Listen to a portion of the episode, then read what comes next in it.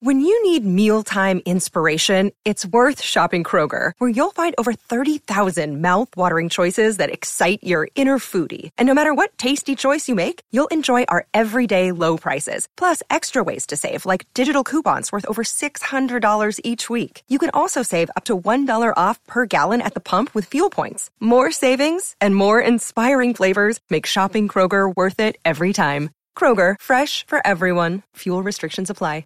Welcome to Curaleaf, a medical marijuana dispensary. Whether you're a longtime patient or you're just getting acquainted with this incredible plant, Curaleaf of Pennsylvania is honored to guide you along your medical marijuana journey. Visit us soon at our new State College location.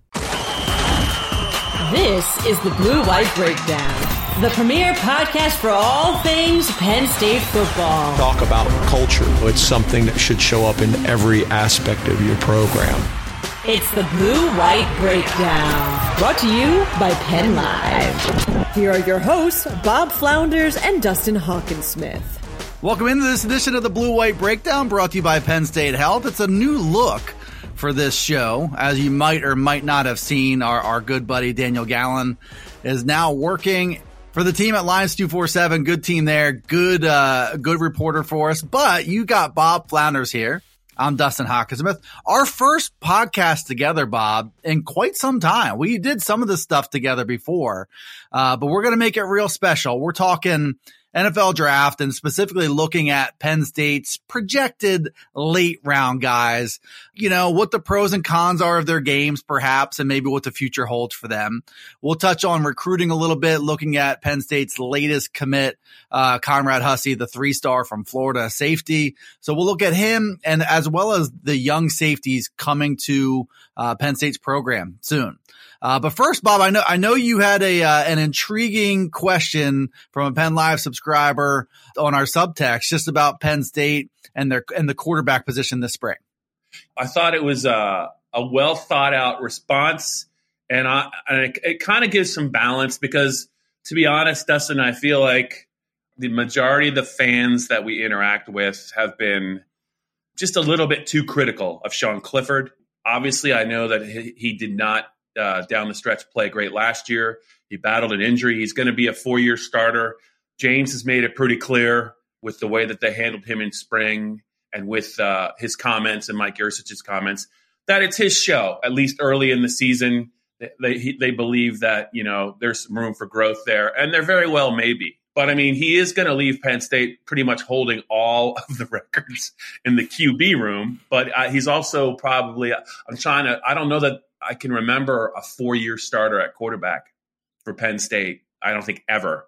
So I guess Zack Mills kind of was that way, but I think he missed some time. But I mean, Sean, Sean's going to hold a lot of records. And I just wanted to get to this comment for the viewers and the listeners and for you as well. David Curtis in Folsom, California. So, David, thanks for the uh, comment. And I thought that it made a lot of sense. Anyway, here we go. Getting Sean Clifford good spring reps in year two under Mike Yurcich is a good thing, especially the year two part under the same system. He should be a lot more comfortable under Yurcich now, and I'm sure Clifford has done a full load of film study in the offseason. If injury free, I expect Clifford to have a good year. I'm not concerned at all about the number of reps the young quarterbacks got in spring ball.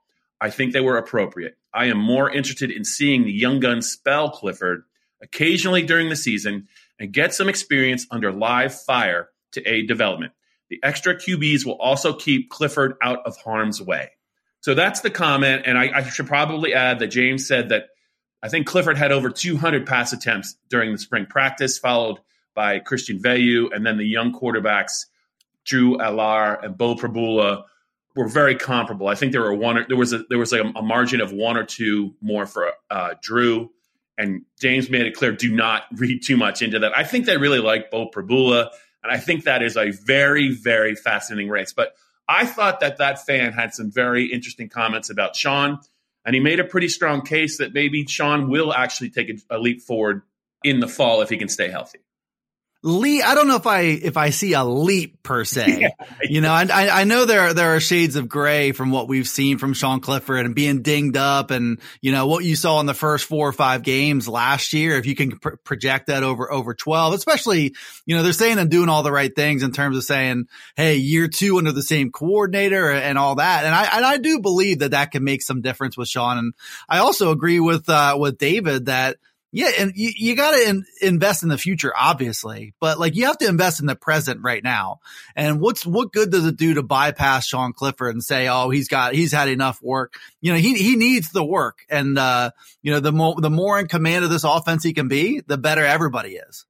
Yeah, I think the one thing that uh, uh, Davy Jones and I have talked about, and I think the fans have not forgotten about, is there was really a little bit of anger directed at James and Mike because they did not have a number two quarterback ready to play at Iowa and not ready against Illinois because they played Clifford hurt. So I think there is a, a fine line that needed to be kind of walked. I mean, now Christian Veilleux showed he could do it against Rutgers. And uh, uh, that to me tells me that if they didn't really give a lot that many reps to the young guys in spring, they feel good about Veilleux as the number two guy. But the other thing, Dustin, is when you get a five star quarterback on campus at Penn State, something they have struggled to do. I mean, James Franklin inherited a five star and Christian Hackenberg and didn't do anything with him. When you get a five star on campus, I do think you want to encourage him as much as possible if you think he's the real deal. Yeah, and that's going to be the interesting thing. I mean, James Franklin and his relationship with Sean Clifford has cost him other quarterbacks. You know, it cost him Will Levis. Yeah. It, co- it cost him Tommy Stevens. Yeah.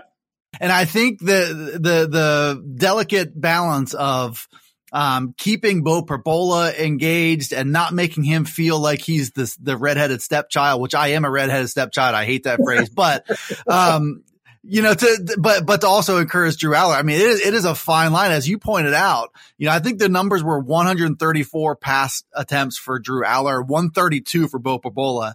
And James Franklin didn't waste a breath in saying, don't look too much into that. Uh, and I've made this point before. I think it's not going to be until like this time next year, if all goes well, that you're going to get any indication of who's ahead of who in that, in that, in that competition. James tries to be as vague as possible for as long as he possibly can in this day of the pulling the quick trigger and being able to leave to go another program.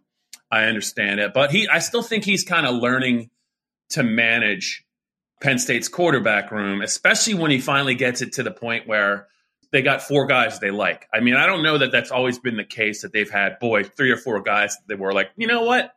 If we gave any of these four guys number one reps for a month, I think they could all kind of, uh, they could all, you know, play competitive football in the Big Ten but he needs to be a little bit, I think, better about that. And the other thing I would agree with you, Dustin, is there's no need to mate for life when you pick a quarterback. Like there, there's a world where there's another quarterback that comes in is he, if he's as good or better, and he's the future. Like it's sometimes you just have to make a hard decision.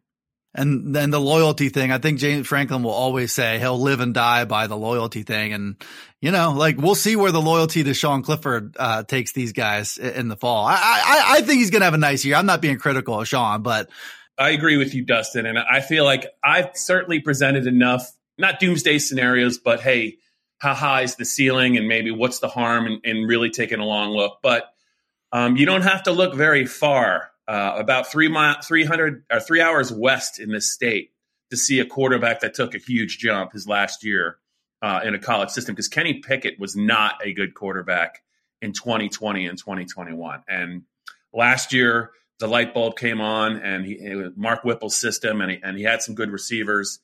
You know, I, I, I do think you have to give uh, Sean the benefit of the doubt, but I think for most fans, the benefit of the doubt is going to last the first three games of the season when they have to go to at Purdue, they have Ohio at home, and then they go they got to go to Auburn. I think that is where that's I think that's going to be the threshold. He's going to have to play well early, or else it's going to get real interesting in state college.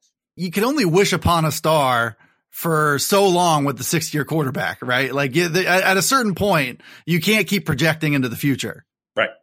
All right, let's look at the NFL draft real quick. We're sitting here, just full disclosure, on, on Thursday. We're going to assume um, day one and day two, Penn State's going to have Jahan Dotson go off the board, Arnold Ebiketie, Jaquan Brisker. There's a chance that that one, maybe two of them go in the first round. There's maybe just an, an equal chance that all three of them go in the second. We'll see what happens. But we're going to focus on some of these later round guys and and uh, you know just our thoughts on on where they are. So you wrote something today for Penn Live, just how this could be certainly James Franklin's biggest draft haul um, since since he got here. Is it fair to say, with all this NFL caliber talent, is Penn State achieving what they should achieve right now? No, it's. I mean, it's, it's what you say is right. Um, that's the other thing. When you when you lose six of your final eight games, you start five and zero. Oh, you you mess up the quarterback room, that costs you a minimum, a minimum of two games, a minimum. I don't see how they're not going to have at least eight guys drafted. Some people have Jordan Stout as a priority free agent, but I don't. I don't think so. Uh, when you're going to pick that many players in the draft, and you have a guy that can be a weapon and handle three different jobs, I don't know how someone's not going to draft him. If he gets drafted, it's it's going to be at least eight. Ellis Brooks could be nine. Um, I don't know about Derrick Tangelo. I think he's probably a free agent, but there's no way you should ever lose six games with that kind of talent. And they have some good players on the current roster that had great years last year, whether it was Tig Brown at safety, Curtis Jacobs kind of emerging in, in the linebacker room, Juice Scruggs, who returned, was probably their best offensive lineman last year. You know, Parker Washington is a dangerous receiver, and they lost six games. So is it half glass full or half glass empty? I do think that it might not be a great look if they have nine guys drafted and they lost they, they lose six games, but it, it does speak to how badly uh, last season unraveled for that team. Unraveled is a, is a good term for it. All right, let's look at some of these guys. Um, Brandon Smith. So arrives as arrives as a five star. You know, you you saw the freakishness just by looking at him, and I don't think that really changed. I think it's just going to kind of come down to his future in the league of instincts and maybe that tendency of trying to hit a home run with a big hit when he could have just hit a single and got a guy to the ground. I mean, can you fix that stuff? And certainly I think somebody's going to love him with the way that he tested and the way that he looks. Somebody's going to love him It's just no matter how, how high he goes. Yeah. To run four, five at 250 pounds and, and it is, it is a speed size league. Um, you know, the, the, so Friday's round is, is the second and third round. And it wouldn't surprise me I think with the right coaching and the fact that he's young, I think you could make a case that he's a top 50 or top 60 player. I certainly would. But uh, the reality is, he did miss some tackles. He also made a lot of plays at Penn State. And I think he was just starting to figure it out a little bit. That 2020 year, the year that they really didn't have any off field instruction because of the pandemic, they just kind of threw him into a starting role. The field linebacker role, which I never really thought was, was really suited for him um, and then they finally moved him inside the box and he had his best year.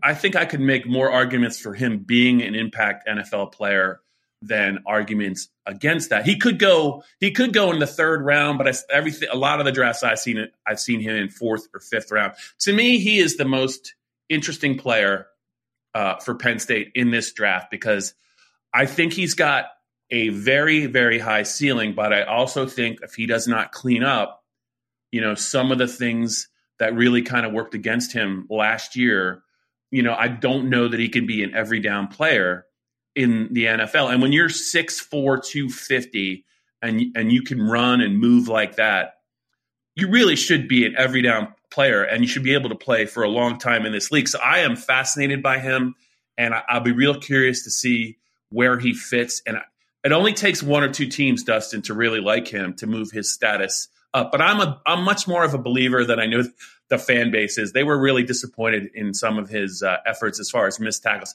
I don't know that Brent Pry necessarily. He's a fundamentals guy, and he's like, you know, I want him to play a lot of different positions, and we're going to bring him along slowly, like they did with Micah. I just don't know if Brandon Smith shouldn't have been in the box all along and then just turning him loose rather than have him backing up in coverage. Just have him go go go blitz the quarterback, go just try and play the play the game in the backfield. I just think that maybe that's going to be his best fit, and and I do think he'll be he'll be better in the pros than he I think he is in, than he was in college. that statement, I mean, how much, like you, you can make that statement with a lot of Penn State guys, which I think speaks to our earlier conversation about underachievement or whatever. But, um, when, when you look like that and can run like that and are, are, you know, have the physicality that he does, you know, he's gonna, he's gonna, um, fall into roster spots, even if it doesn't pan out with his first stop. You know, he, he's gonna he's gonna latch on. He can play special teams with that speed. Uh, I think he's gonna be in the league for a while, and I do tend to agree with you that he can keep going. But do, would he have benefited from another year? Yeah, I think he would have, but that's just the trend anymore.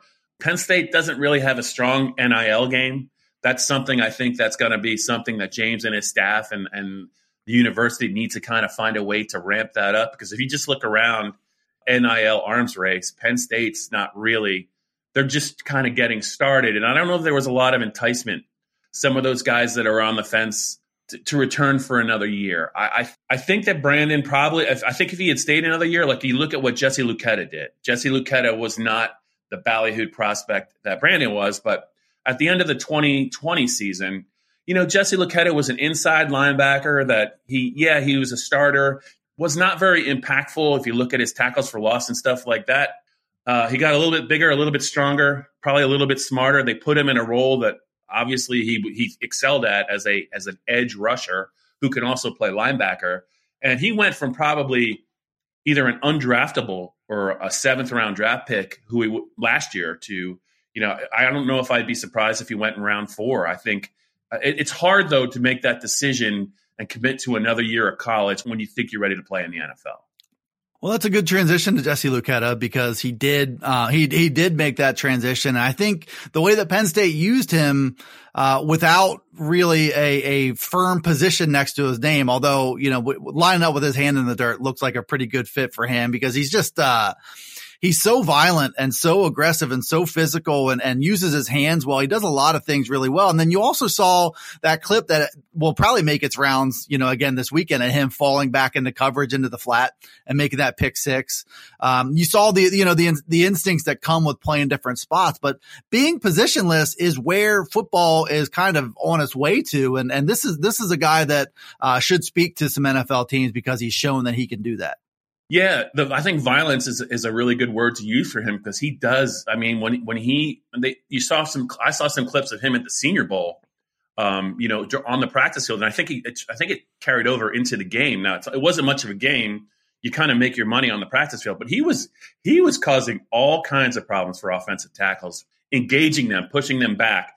He's got underrated speed, which I never really knew he had. Uh, he can go sideline to sideline, but he plays angry you know, he's a fit as a defensive end. He could play up as an outside linebacker, I think, in a 3 4. A team that I, I look at with him would be the New England Patriots because they play so many different defenses and they want big linebackers who can move, who can punish people, or who, who they can set the edge on the outside.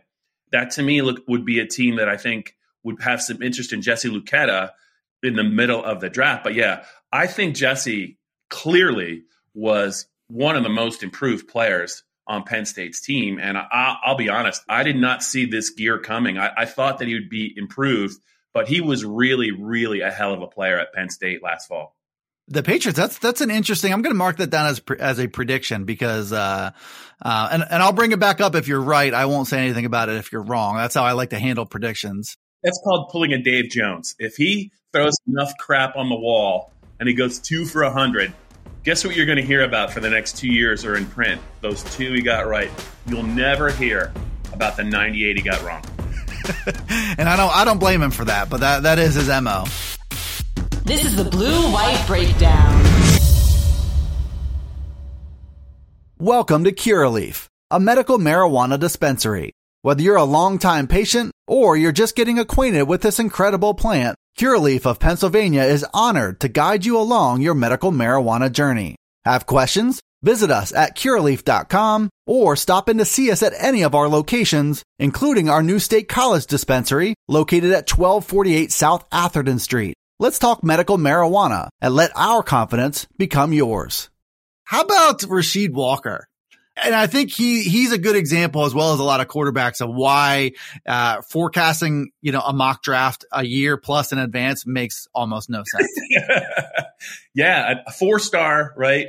I would argue that his redshirt freshman year of 2019 is probably in a lot of ways maybe his best year because he I thought he was a little bit more consistent as a redshirt freshman.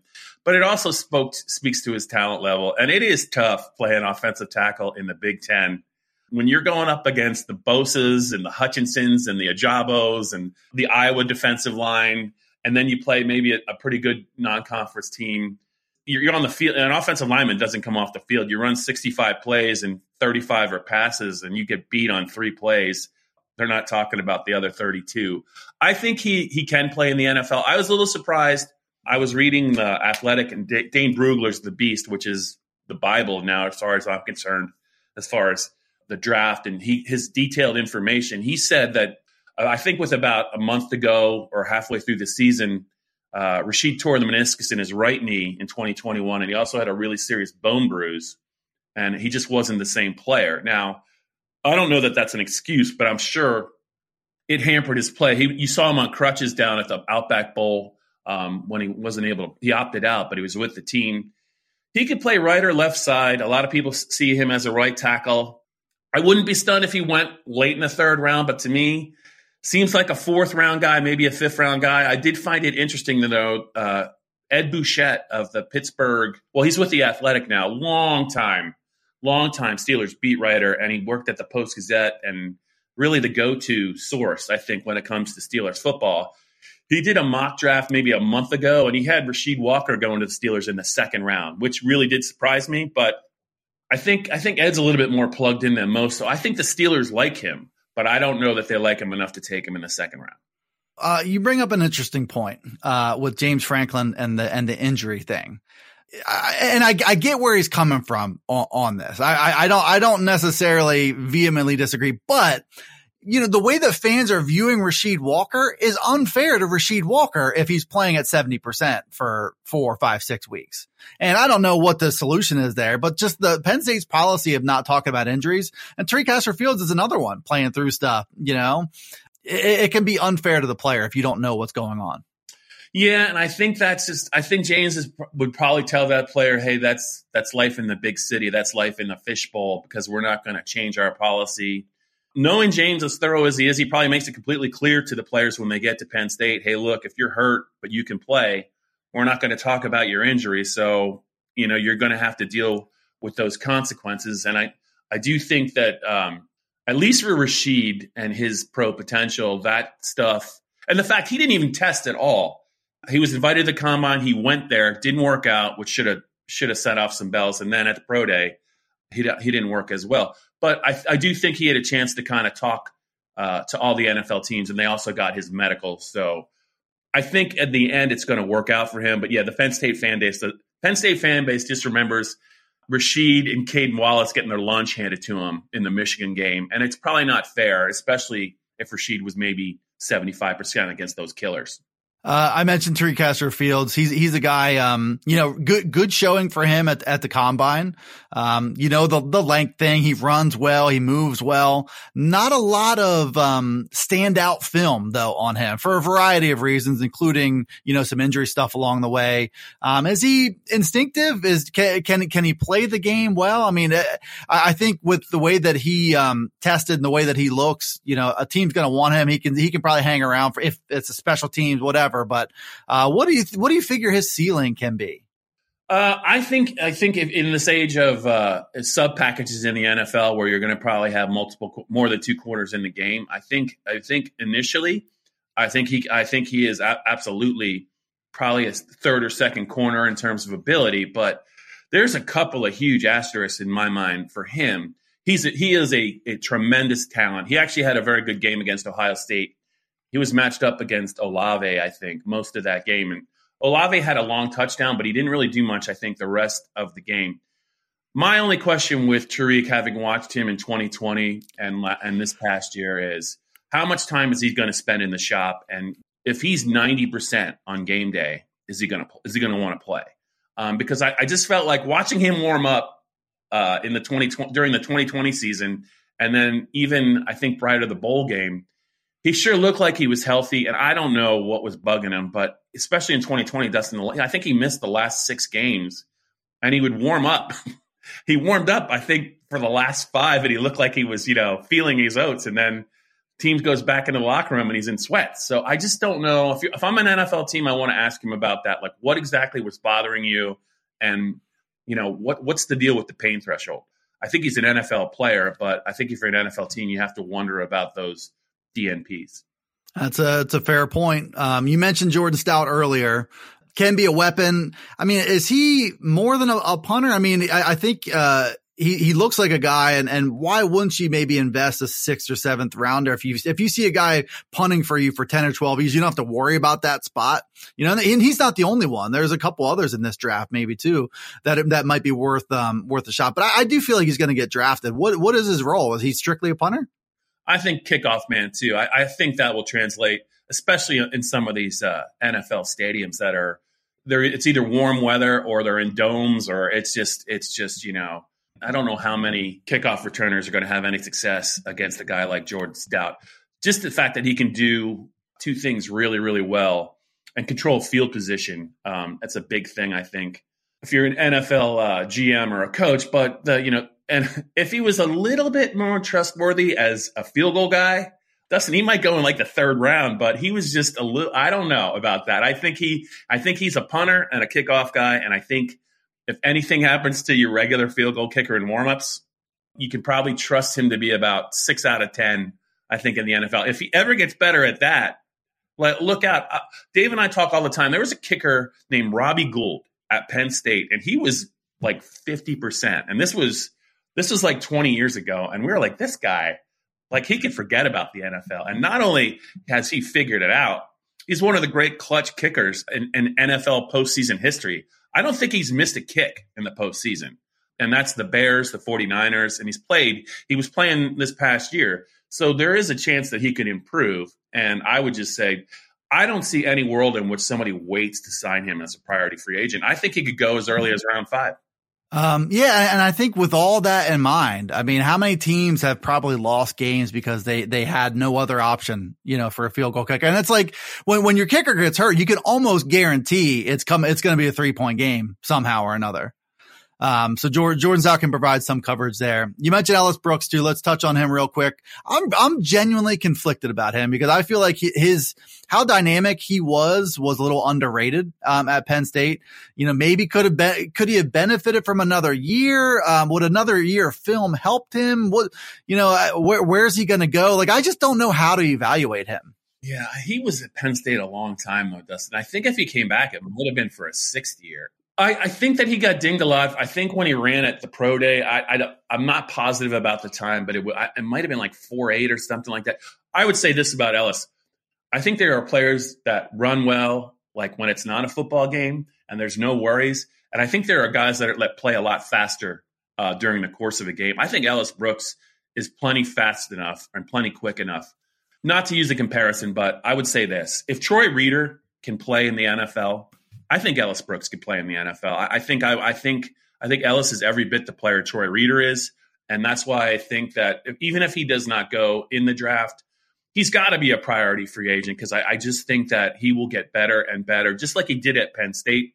He's big enough. I think he's quick enough. He's a leader. I think he also really got drew a lot of praise at that uh, East West Shrine game. He was a guy that I think really stood out. Uh, so I, I do think teams are aware of him, and I do think he's a guy. You look at some of the linebackers that have gotten drafted or, or played in the NFL, and he's certainly as good, if not better. You know, Josh Hull was a guy I think that got drafted, and he he had a, a pretty long or a lengthy NFL career. I think Ellis Brooks is a little bit better than him those are good comparisons to make. And I think, um, his ability to play fast and, you know, more, he's not just a make the routine play in front of him too, I think is worth saying. Like, I think he can pursue and he can make plays in the backfield. He showed that too. Uh, mentioned it and I'll just mention it and kick it to you for one quick thought on this. But my, my first thought is, uh, with the addition of Conrad Hussey, he's a three star, he's six feet 190. He's a safety from St. Thomas Aquinas in Florida, powerhouse program down there. Penn State, you know, I, th- I think has slowly, uh, but surely kind of built a nice pipeline at that position. You've got Zakee Wheatley and Jaylen Reed, who are probably I don't know, maybe two, three, four. They're they're in the competition for those uh, spots on the two deep. So nice little base of young talent there. Then in the 22 class, Makai Flowers, super athletic. Christian Driver, super instinctive. KJ Winston is another instinctive guy. Tyrese Mills, you can I think people are penciling him in coming from Lackawanna College to just make a pretty big impact, like uh, Ji'Ayir Brown and Jaquan Brisker. Then you add Hussey here in the in the 23 class. Uh, there there's some nice talent either on campus now and on the way. And then, you know, my, my thought for you is, um, you know, when you have a guy who looks pretty good, um, maybe could be a four star down the road, coming from a really good program. You know, I think of Kalen and Kobe King and what that meant for them. Like they got the coaching staff's attention both physically and mentally. And I just wonder if you're competing at a very, very high level in high school, is this a guy who could do the same thing? My thought on Penn State and safeties um, moving forward, not only currently, but moving forward, is I think it's fascinating to watch how James Franklin and his defensive coaches have pivoted uh, at safety when it comes to identifying them. Um, if you remember, there were a couple years where they just flat out recruited guys out of high school as pure safety prospects and they missed on them. There's, for whatever reason, they just did not work out. And Penn State learn to move guys over, successfully move them over, and they had success not only at Penn State but um, also you know at the next level. Troy Apke was a wide receiver. Nick Scott was a running back. Took one look at uh, Saquon Barkley and said, "Yeah, I, I want to try another spot." And he just won a Super Bowl. But I think Penn State has kind of figured out the formula. I think they will still offer pure safeties that they really, really, really like. But I think now they've learned that let's just recruit some athletes like Makai Flowers, and let's let's just let's get some guys that we think can play safety that maybe didn't play a lot of safety in high school. Get them on campus and see where they're at after a year or two. And the other thing is that pipeline they have via the JUCO route with Jaquan Brisker and Tig, um, and now uh, the Mills kid. I, I just think there is more ways to kind of to to kind of identify safety talent, and I think Penn State's got a much better you're going to see them still develop safeties and good safeties. Even Zakee Wheatley started as a corner, right? Um, you're going to see them develop NFL caliber safeties, but the path they take to getting them on campus, I don't know how many pure safeties you're going to see them recruit because it might just be that in high school it's really hard to identify a guy that's got all the traits to be a good safety at the major college level. And maybe that's what Penn State's workaround has been. But they'll take on all comers if they think they can play if they can play safety at Penn State. They don't necessarily have to have been a standout safety. I think before they got to Penn State, they might need a little seasoning via whether it's Lackawanna or another junior college. But I do like the fact that Penn State has kind of found its way around of maybe eliminating the quote unquote misses at safety uh, in a recruiting class. And I think um, the pipeline from cornerback to safety is known. How about the the blurring of the lines between safety and linebacker, which has happened football wide too, which you've seen with Jonathan Sutherland as well. To me, like if you can recruit guys who are 6'1", 190, who are explosive and dynamic enough to play multiple positions, you you create options for yourself with, with that. And Flowers, Driver, Winston, uh, the kid, the kid from St. Thomas Aquinas all kind of fit the bill there. Interesting thoughts there, I think, for Penn State and the management of the safety position. Uh, you can tune into the NFL draft Thursday, Friday, Saturday. Uh, we'll see what happens with Penn State. Bobby Flo will be, um, covering whatever happens with, uh, with the late round guys in addition to, uh, you know, Thursday's first round, Friday's second and third round. So check it out, uh, pennlive.com slash Penn State football and be sure to locate us on the blue white breakdown everywhere podcast can be found. Thanks for tuning into the Blue White Breakdown. We'll see you next time. This has been the Blue White Breakdown brought to you by Penn Live.